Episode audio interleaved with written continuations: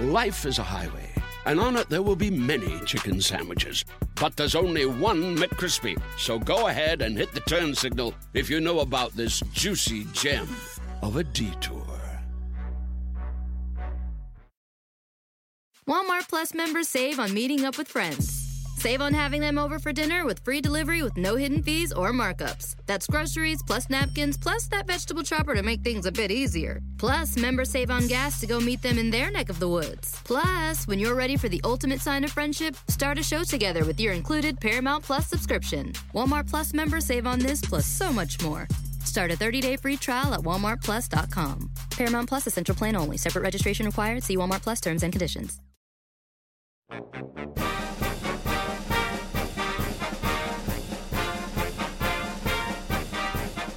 Uh, welcome in to another edition of College Golf Talk. Steve Burkowski, Brentley Romine with you. So glad you could join us. We're back from our trip out west to Westlake Village, California for the Southwestern Invitational hosted by Pepperdine. Uh, so glad you could join us. And it was chilly out there last week, Brentley, as we get this edition of the podcast going. And before we go uh, into a deep dive on that. A quick little tease for a little bit later. One of the best teams in the nation on the women's side, their head coach and one of their stars will join us a little bit later in the podcast. So you don't want to miss that. But I know we enjoyed our time in California. I had never been out there before. It took me to the very last day to realize the hotel we were in that that small little Muni about 500 feet away was where Matthew Wolff learned how to play the game. Yes, where George Gankas teaches out of uh, you know that driving range. It's almost kind of like one of the seven new wonders of the golf world. Yeah, it was cool. It was uh, it was a treat to get out there and and see some golf, see some uh, of the best teams in the country, and you know, let's just jump right into it with San Diego State. How about we look at the team aspect of what the Aztecs did on that final day, two of the three days, Brentley, the weather was tough. It was cool, it was windy, it was challenging, but uh, head coach Ryan Donovan's team found a way to make a charge. So let's start on the positive. What are your takeaways from uh, the big statement they made, considering the fact those were one of the five teams in that field that had not played collectively for their school in nearly a year? Well, first off, I don't know how they did it because I could not feel my hands pretty much the entire week. Um, have you ever seen the movie Day After Tomorrow where you had the tidal waves and the snow and stuff? That first I, week in college golf, we had what snow in Arizona, we had thunderstorms, lightning delay over at Kiawah, and then we had freezing cold temperatures and high winds in Southern California. Um, but well, welcome back crazy. to college golf it's it's crazy. But uh, yeah, San Diego State that performance over the last four holes, you know, taking down Arizona State, who didn't play that well in the final round, but I think you have to give more credit to San Diego State because they're the only team that really played well on that final day. Um, and I will have to eat a little bit of crow Burko in my preseason power rankings. San Diego State was not in the top 30. They weren't even in the top 12 non-power fives. So evidently I need to do some research because this team, coached by Ryan Donovan, is very, very good. And another little side note this is also a team where, while most teams got better because of the COVID year, they were able to bring a lot of their seniors back. San Diego State lost three of their top five players. Leo Oyo transferred to Oklahoma State. Christian Behnke transferred to Arizona. They lost, they lost another player to graduation and they get two two of their best performances out of kids who played a combined two events last year, and Yusuf Ghazelli and Joey Moore. So that's very scrappy team. Going back to our last podcast with Julie using the word scrappy, but very very impressive. And this is a team that, heck, we may have to watch out for them come this May at Grayhawk. Yeah, I wonder if this is sort of the scene we're going to see in college golf all spring from that standpoint. You go into that tournament, you're talking Arizona State, you're talking Pepperdine. You just alluded to it. You you were not even thinking about San Diego State. I was not thinking about San Diego State. And lo and behold, they win. Uh, I just wonder if that's going to be a common theme we're going to see on the men's and women's side throughout the course of the next few months. um, just for that thought of it's a scrappy bunch that's motivated. It's a team maybe that hasn't been together, that has been together. It's I think everything we're used to seeing for the last 20 years is just going to be very different uh, over the next couple of weeks and months. And and that's just sort of a, a quick thought jumping into my mind. Um, but you talk, or at least I just mentioned ASU, Arizona State. They led after 18 holes. They led after 36 holes. We're watching that broadcast coming down the stretch and late on the back nine, they're counting three score. Well, they had three scores at nine over par. They were going to yeah. count two scores 80 or above. How shocked are you of how poorly, quite honestly, Arizona State played on that final day? Yeah, they counted an 80 and an 81 in that final round. And you're not going to win many golf tournaments doing that, but very shocked. I mean, especially considering they had David Puig, the individual champion, who was 10 under par and won by nine shots. So I think Matt Thurmond, you know, luckily he has a lot of players to kind of choose from. He has some guys that were left home who are going who can step up and fill the gaps if guys are struggling. But they definitely didn't leave Westlake feeling very good about how they closed that event. And when Cameron Sisk, who's a Walker Cup practice session guy, ties for 38th, um, even though Arizona State's very good, you know, my preseason number one or pre-spring number one, it just shows you that if you don't if you don't bring it, you know, you're you're not going to win and you're you're not going to beat many teams. My preseason number one or, or selection win at all was Pepperdine hosting that event. They had nine guys start the week, five as part of the team, four as individuals. And lo and behold, they had a couple of guys finish inside the top five. That's great playing. The bad news for Pepperdine, those two guys were playing as individuals and didn't count to the team score. Quite honestly, as a group, the Waves dug way too big of a hole on that first day and, and couldn't uh, get themselves out of it. Uh, what's your thoughts and reactions of? I don't want to say poorly because mm-hmm. if you count the two individuals, they played nicely. But uh, what, what's your takeaway from them really not making a statement or quite honestly having a chance to, to even win the tournament after the first day? Yeah, that's a good point you made, Burko, and that I, I'm not really I wouldn't necessarily call it a poor performance. Uh, it was certainly disappointing that they didn't win, but I don't take too much stock in, you know, the first event or so coming out of the, you know, a long winter break. Uh, even though a lot of these guys, it's not like they were snowed in and weren't able to practice. But the thing is, is when you have deep teams and you have tough qualifiers, you're going to have good players who don't play well in them, don't make the lineup, but then come out as an individual and you know play really well and contend for a win. So you know that that has nothing to do with you know coaching. Has nothing to do with what Michael Beard done. I mean, his qualifying method obviously works, um, and it's just a little bit of bad luck. But looking at the numbers, if you subbed in uh, Joshua Joshua McCarthy and RJ Manke, who finished second and T3 respectively as individuals. If you sub them in for you know, best case scenario, Pepperdine's two worst performers. I know hindsight's 2020, but if you just did that, they would have finished the tournament one over and one by nine. If you sub them in for the fourth and fifth guys in the lineup, which is, you know, what you would do if things went a different way in qualifying, um, they would have been six over and one by four. So this is still a team with plenty of talent, and it's going to take some luck. I mean, that's what college golf is sometimes when you're trying to pare down a roster of nine, ten guys into five. And, you know, they've they've had bad luck so far, but you know, hopefully they can uh, you know, for for their sake have good luck when it actually really counts. Easy to make the argument they're the deepest team in the country. What do you think the biggest challenge is for head coach Michael Beard to find five, to find this is my group moving forward? Doesn't have to happen in February but when do you think, if at all, he sort of locks in throughout the spring of, okay, this is who I'm riding, as opposed to what we saw this past week? Again, first world problems for him, but eventually, eventually, you've got to get it right if you're a head coach. Yeah, I mean, I don't think it's necessarily anything that he has to do. I think when you have the talent on that roster, things are going to take care of themselves. And he's going to have a pretty good idea. Maybe, you know, there's it's a toss up for that last spot or two, but he's going to have come April, come conference tournament time when coaches really start to lock in their lineup. He's going to have, you know, his top three, top four very solidified. And luckily, once we get into the postseason now, Burko, you can bring that sixth guy. And if someone isn't playing well, then you sub them out.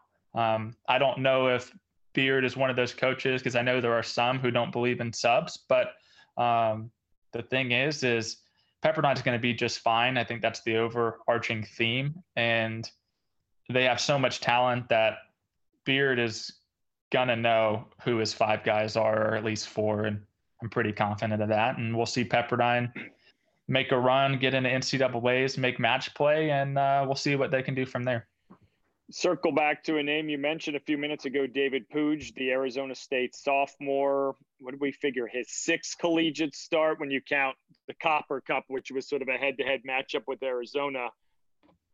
What a clinic. What an absolute display. 10 under, nine shot win for a guy that doesn't have a ton of collegiate experience. You talked about it. It was bitterly cold, it was freezing especially on that final day where everyone seemed to be amiss, like Matthias Schmid and others. He goes out and makes it look easy. What kind of statement did he make? Because maybe he wouldn't have been the guy we would have thought could lead the way for the Sun Devils, but all of a sudden, Matt Thurmond's got to be looking his chops. Yeah, considering the conditions, that performance, 54 holes, in terms of witnessing it in person is up there in my eight nine years covering college golf. I mean, up there with Matt Wolff's performance at Blessings at the NCAA's back in 2019, Tomas Anderson shooting, you know, 60 and flirting with 59, um, you know, four or five years ago at the Golfweek Program Challenge. Scott Vincent, Virginia Tech. I remember watching him birdie like six or seven of his last holes to to win, you know, five or six years ago um, at Spirit Hollow up in Iowa.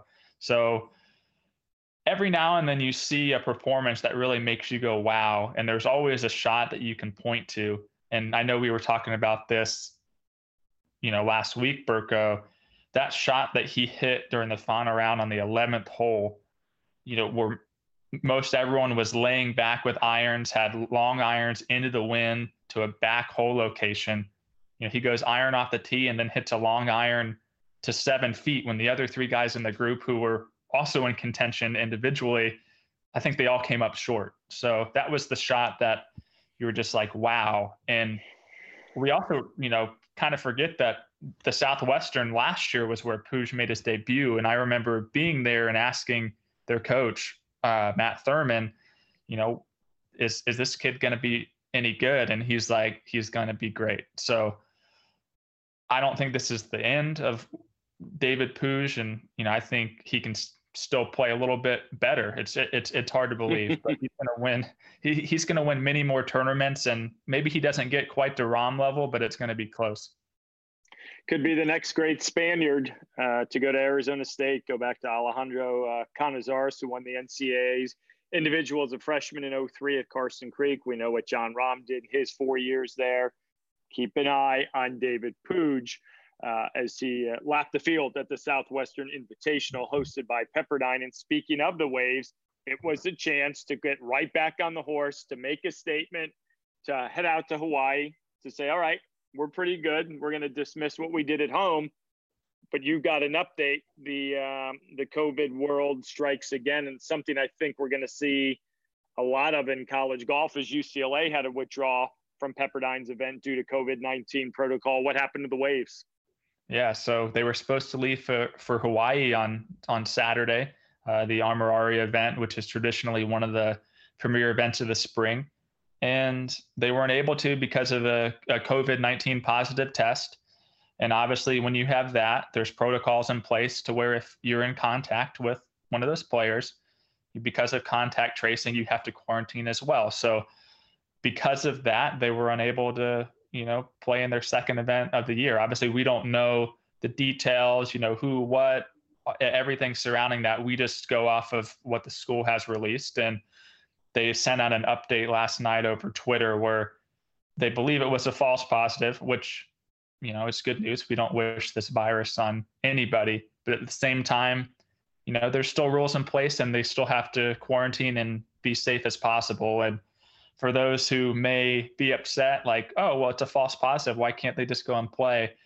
I think it's good that we have these rules because if we didn't, we wouldn't be having college golf. So the thing is, is coaches and teams, you know, need to follow the rules, need to do what they need to do for us to have college golf. And if you miss a tournament, you know, there's there's going to be more tournaments in the spring for Pepperdine. They'll be back in act, uh, action hopefully at the Prestige later this month.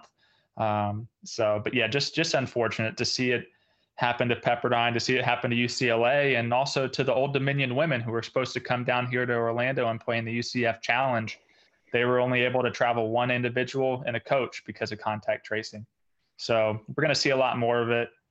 Um, and then, but hopefully, you know, everyone stays healthy and uh, we can kind of get past this and get some vaccinations out and have a, as we talked about in the last podcast, a close to normal as possible NCAA's at Grayhawk. Fingers crossed. Uh, certainly, we want that to to all you know come to fruition as you said but i think there will be those little speed bumps along the way as we quickly wrap up talking about the men. Florida gators pick up a win. Arizona wins. What stood out to you from some other events we saw?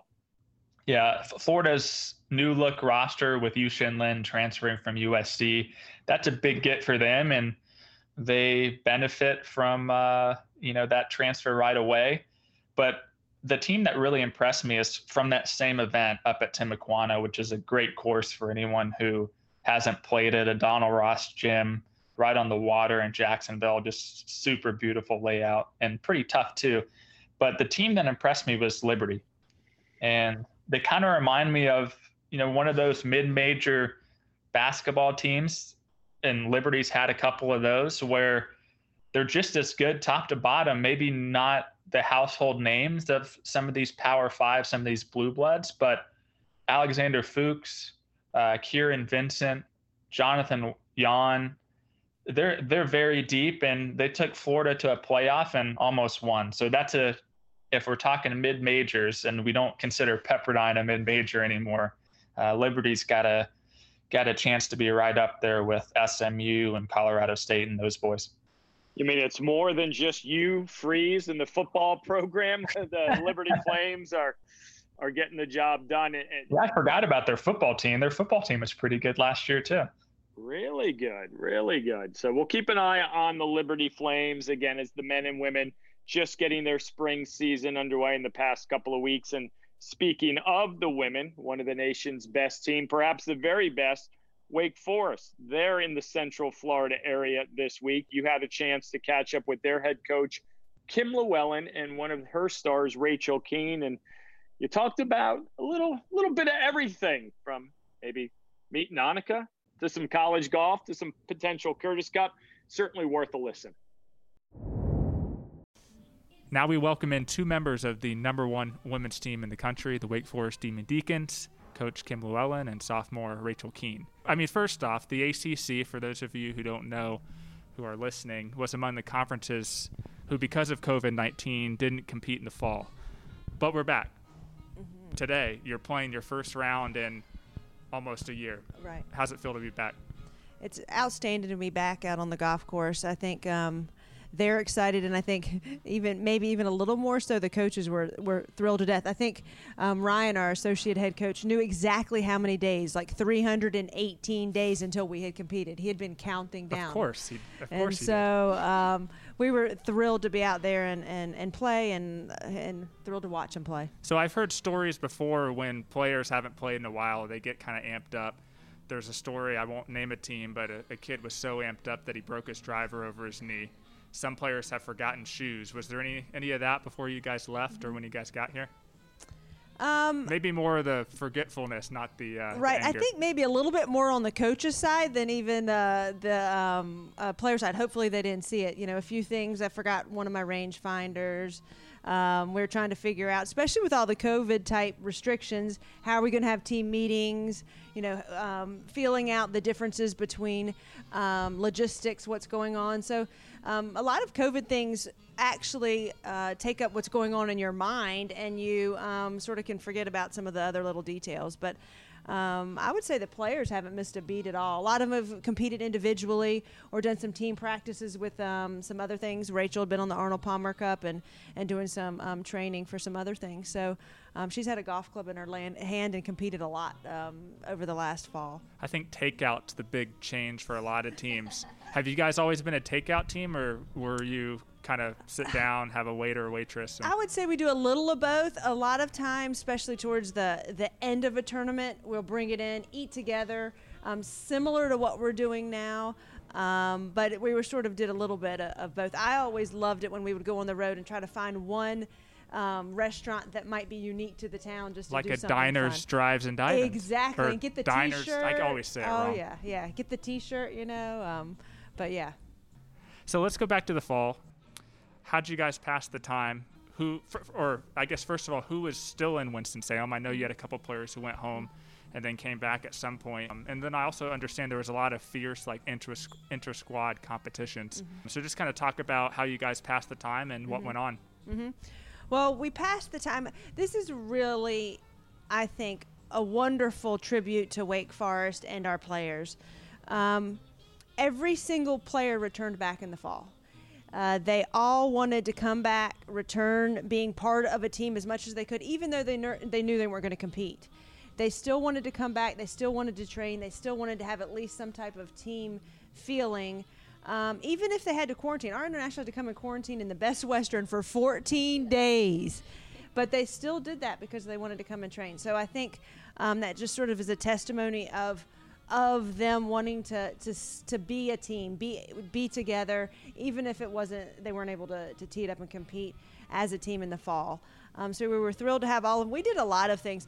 Um, Rachel, who you're going to talk to soon, was really funny. She came up to me the first week and says, Coach, can I play on the intramural tennis team since we can't play? Uh, play. She played tennis in high school, very, state champion, so very, very good high school player. And I was like, well, I really hadn't had this question before a little bit don't want you to get injured, but hey, you'd be in great shape. So we, um, but COVID wise, we, we couldn't um, pull that out, pull that off. But but um, That's unfortunate. Yeah, we did a lot of inter squad things. We did uh, a lot of stuff with the men's team, Ryder Cup type formats. Uh, so yeah, we got still got some golfing and um, did a lot within the team. So pass the mic over to Rachel, and mm-hmm. she can explain maybe the the toughest inter squad tournament like Ryder Cup style match. What was like the the highlight of that whole fall? Um, so we actually ended up pulling up, pulling two girls from our girls team and two guys from the guys team. Um, the other girl was from Ireland, and then there was one boy from England, and then one American. So we. That Alex Fitzpatrick? It and... was Alex Fitzpatrick and Parker Gillum. Okay. And so we teamed up Americans versus internationals, and we did like a Ryder Cup thing we would do the four ball on the front nine and foursomes on the back nine. Um, and we did that, gosh, maybe four or five times throughout the throughout the fall. And it was really competitive, really fun, but it, it kind of prepared you for some match play because, um, you know, it, once we get to postseason, everything's match play. Um, so it, we had a lot of fun, but, but got really intense doing it too. Was there any trophies up for grabs or? Just pride. Just pride, which is sometimes better than. 100% better. So, for people who are listening who may not know your background, it's pretty interesting. Can you just briefly um, kind of sum up, uh, I guess, 19, 20 years of, of your relationship with the game and specifically how big of an impact your uh, mother, Brenda, has had on your yeah, career? so I'll go even a little further back than that. My granddad, my mom's dad, um, was kind of one of the fathers of, of golf in the Dominican Republic um, and introduced my mom to the game. And, and obviously, my mom played at Wake Forest, um, was an All American there, played on two Curtis Cup teams, played nine U.S. Opens, um, won ACCs also, I think. And, and then she introduced me and my brothers to the game. And it's funny because when I, I kind of started getting serious about golf and looking at colleges, I, I told my mom, I said, you know, no offense, but I really don't want to go to Wake Forest. You know, that was your school, that was dad's school. I want to, I want to make my own, my own experience. And I, I stepped on campus. I had an absolutely great visit. I, I, I knew that it was just a really, really great place for me and, and ended up actually committing there and, and have loved every minute of it. And my mom has been such a role model through golf and beyond golf. She's someone that I look up to and I can come to with anything. And I know she's always going to give me honest and helpful advice. And, and she's been my best friend growing up, to be honest with you. Now, when she made her visit, were, were you still at Virginia or were you at Wake? Forest? Okay. So I recruited the heck out of Rachel. She was my number one recruit for her year. So I was at Virginia recruiting the heck out of her, and um, I do think I was in I was in this conversation. Thank you. Okay. So um, she ended up going to Wake Forest. Coach Dailey, great friend of mine. So of course I would kid with Coach Dailey, and I was like, "Thanks, Coach." You know. Um, so then when I took over at Wake Forest, um, my first phone call was to Rachel to, to tell her that I was going to be the coach. She did not know. So I picked up the phone and I said, Rachel, I said, even if I had to change schools, I was going to be your coach. True story. 100% is exactly so it's a great story. That's that's hilarious. Well, just a couple days ago, you played in the Curtis Cup practice session. Is that right? Can, um, how did that go, and what was that like? That was your first one. I did, yes. Uh, we played the last two days out at Lake Nona, and we played 36-18. Um, but it was really great. Obviously, we played a great golf course, and I got to know the other 11 girls and our captain and and Laura from the USGA, and everyone was so great. We got along so well, and it really was just a really special time. And, and to know, to in the back of my mind, to know that my mom had made two of these teams, it's it's something that I'm striving for. So hopefully, I can um, play well the next couple months and, and make that team. Now, I ask a lot of the Walker Cup guys this: Who is one player that was there that you didn't know really, maybe at all, or just a little bit before that you're now a lot closer with? Oh, I didn't. I had okay. I did know Brooke Matthews, but I didn't know her very well, and, and we played. I think 36 out of the whatever 54 holes, and and then we're pickleball partners at the end of it. So we got to know each other a lot better, and she's a really nice girl, really fun to be around. So Yeah, I it's a new saw the friendship. pickleball photos. I'm glad you brought that up because, so being a state champion in tennis, I would imagine you were pretty good. I was really competitive. Let's just put it that way. All right, yeah, that I, it sounds like there's a story there. No, we just uh so Brooke and I were partners and we were kind of messing around and playing and and then next thing you know we look across the court and we're playing Sarah and our Curtis Cup captain, and Annika Sorenstam. And I look at Brooke, I was like, we can't lose this. We have to win. And we, we were down a couple points. And long story short is, is we came back and we beat them. And, and we were laughing about it. You know, it's not very often that you, you get to play a Hall of Famer. And even if we can't beat her in golf, maybe we can take her on the pickleball court. It, it seems like it's been like five years since you guys were runner-up at the NCAA's and blessings. Um, you're still the reigning runner-up. Um, does it feel like that long? It, it feels like a very long time. Um, and, and, and I think anytime you're runner up, it's a little, it's a, it's a, okay, you're runner up, that's okay, but it's bittersweet because you were hoping to win the thing. So it sort of lingers in your mind. Um, so it, it- I think it, it feels like more like five, ten years. keeps you up at night still a little bit. So um, we're looking forward to. It was, you know, it was interesting. We have a, a different team than we had when we were runner up. Um, but saying that um, we have so many people that sort of um, I would say want that just as bad as the as the ones that were there, and they um, they work hard and they want it they wanted that taste of it too. Now, a lot of teams have mottos um, Mm-hmm. or slogans or themes or whatever. Do you guys have one? We definitely have one, but we're going to keep that a secret for now. We may share it after the season, but right now it's our motivation, so we can't let the uh, cat out of the bag quite yet. Okay. It's it's never fun if I'm just the one asking questions and all that. I like to do a little bit of trivia sometimes with players Mm-hmm. and, and coaches. Um, because trivia, it's competitive, and you guys are obviously a competitive bunch. You're to so Um, win. She's a lot more clever than I am. Yeah, but see, the questions are about each other. So I'm gonna ask. Okay. I'm gonna ask. I'm the, the rules are I'm gonna ask Rachel five questions about you, and then Rachel, I'm gonna ask your coach uh, five questions about you. And I mean, people have played trivia before. Whoever gets the most right wins. So uh, I guess we'll start with uh, let's start with Rachel first.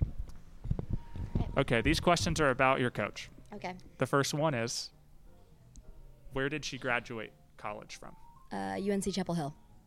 Do you know what year? That's not part of the question. You, you got it right. I'm just Uh, wait, I'm, I'm calculating.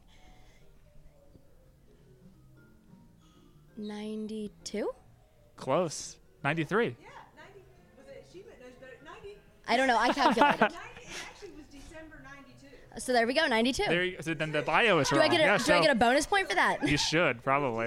I- if it's a tiebreaker, that'll be the tiebreaker. Okay. um, second question: Where was Coach's first head coaching job? This is back in 03, 04, I think. The Citadel. Wow, two for two. Number three: oh. How many ACC titles did Coach win in her 11 seasons at Virginia? Um, seven. I don't know. That wasn't. I just pulled that out of That, nowhere. that I'll was be honest. that was five more than she did win, but she was runner-up four times. okay. Close. And then these, I'll need your help, Kim, because I don't know the answer, but um, you can officiate for me. But four, um, what is your coach's best score, 18 hole score on the golf course as a player in competition? In competition. Um. Sixty-five. hundred percent. I'm right. Uh, and last question if coach has control of the radio dial in the van, um, what band or artist are you guys listening to? Country music. Is there is there a specific artist? A specific artist. I feel like you're an Old Dominion type of person. Oh, okay. A little more country, Okay. but yeah. So, for for official record keeping purposes, we'll go three for five. That's pretty good. Wait, I got country music right though. Yeah, but that's I was more little. We're looking for you a know, specific artist. little Okay, bit that's more, fair. That's little fair. bit more specific. But that's all right. Three is a pretty high bar. Um, all right. I thought you did great. Yeah, I. I you kind of undersold and over delivered, so that's I That's hope your questions are more. If they're more personal, I'll get them. Let's see, like what she likes to eat. hmm, they're, not- they're not quite that they're not that quite personal, but Uh, all right, question number one. Uh, Rachel won the 2019 Annika Intercollegiate first college start. Um, seems like 10 years ago. But uh, how many shots did she win by? A lot. I mean, a lot. Like, could it have been 13? It was five. Five. Oh, yeah. 13 under. So, yeah, thank you. See, 13 under. That, that's what I meant. All right, number two. How many state titles did Rachel win in high school? Just golf. I'm going to say, well, I'm going to go for four because I'm optimistic, but it might be three. It is three. Okay, I was three. Yeah, I, yeah, yeah. I think I think we should give that I to her. I think it was three. All right, well, it's Uh huh. That's fine. Okay, yeah. Yep. I didn't have a team. I've got Uh, that's what. Uh, uh, that's what. Uh, yeah. all right. Number three. How many U.S. girls junior juniors did Rachel play in? Two. Four.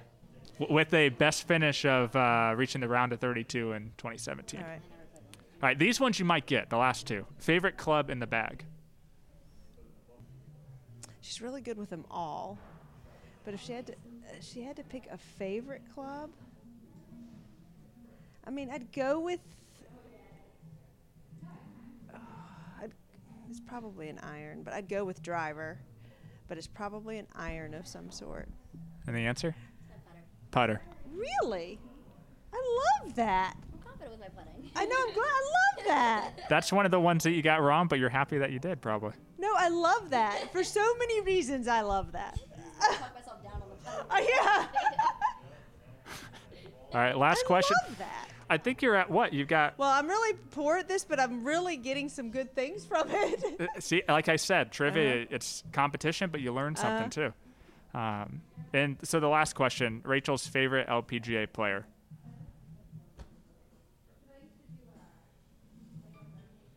Annika. Yeah. That's right. See? Woo! So the final score, I believe, is three to two. Rachel wins. yes, you definitely did. All right, and we got a few more questions. These are just kind of random, uh, interesting ones that you guys both can answer. Uh, if you had to build the best women's college golfer, so we got five things: driving, iron play, short game, putting, and mental game.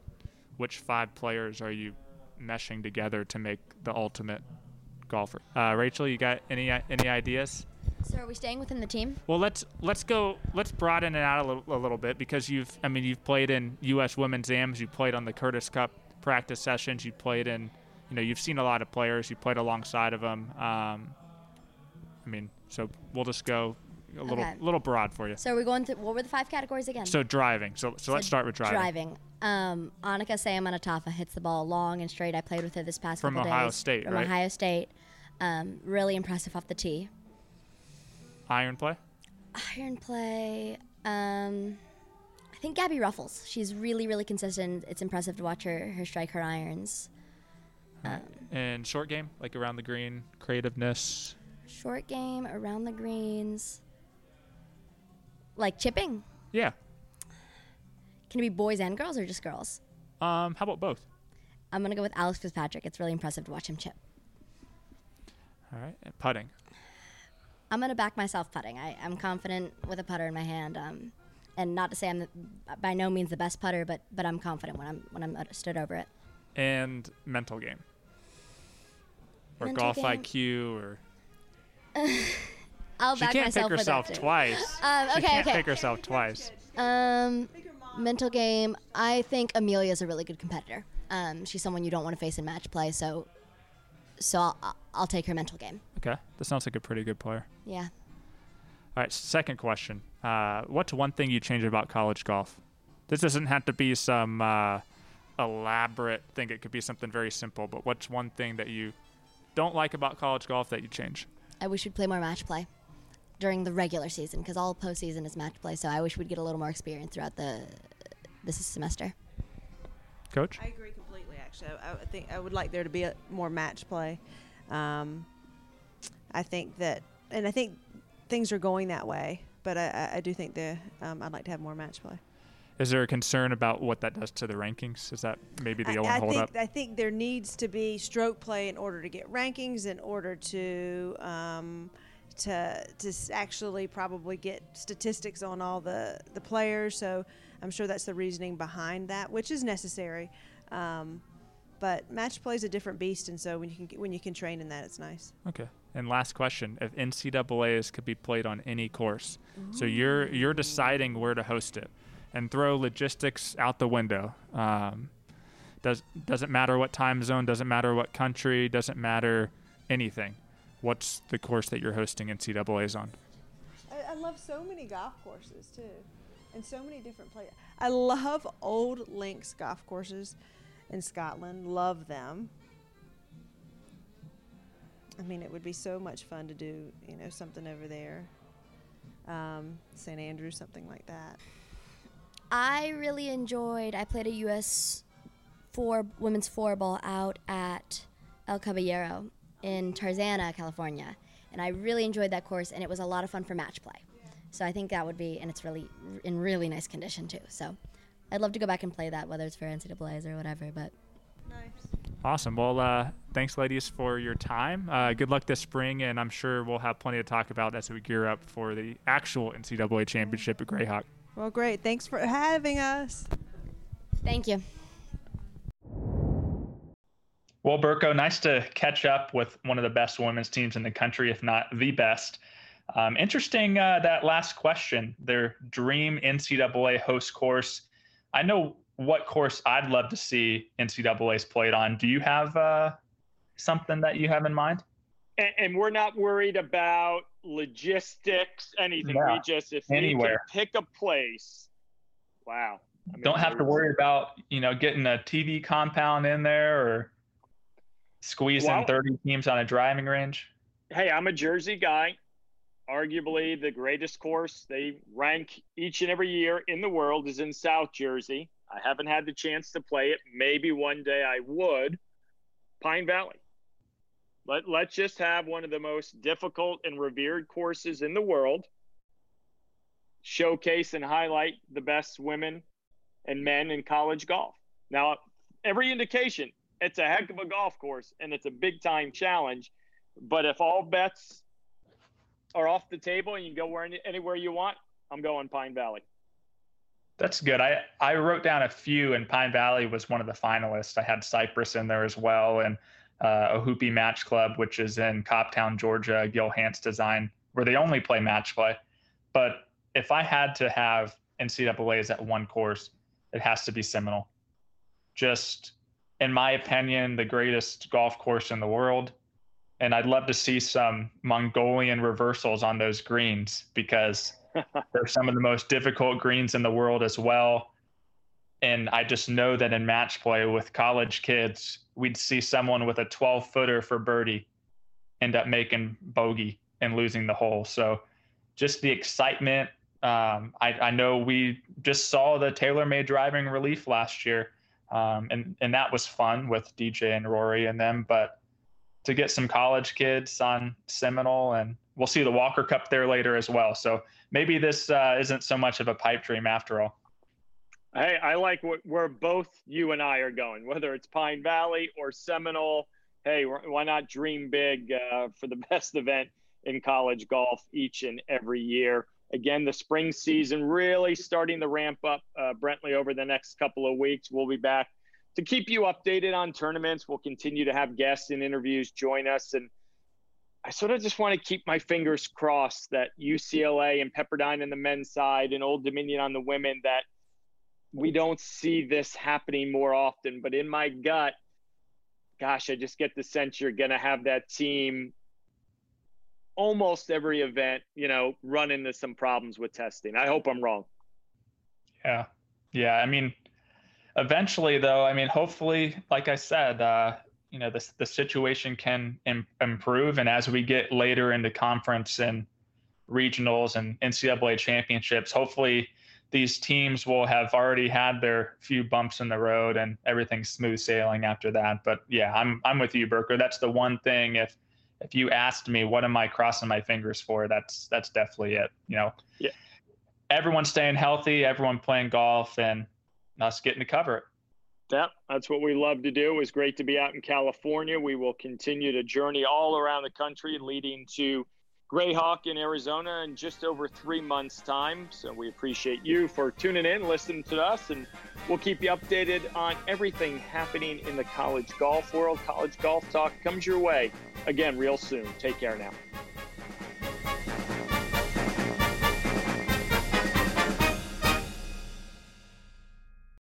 Life is a highway and on it there will be many chicken sandwiches. But there's only one McCrispy. So go ahead and hit the turn signal if you know about this juicy gem of a detour. Walmart Plus members save on meeting up with friends.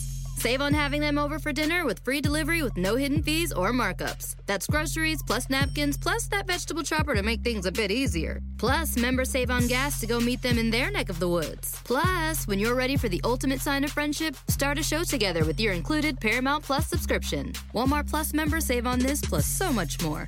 Start a 30-day free trial at walmartplus.com. Paramount Plus Essential Plan only. Separate registration required. See Walmart Plus terms and conditions.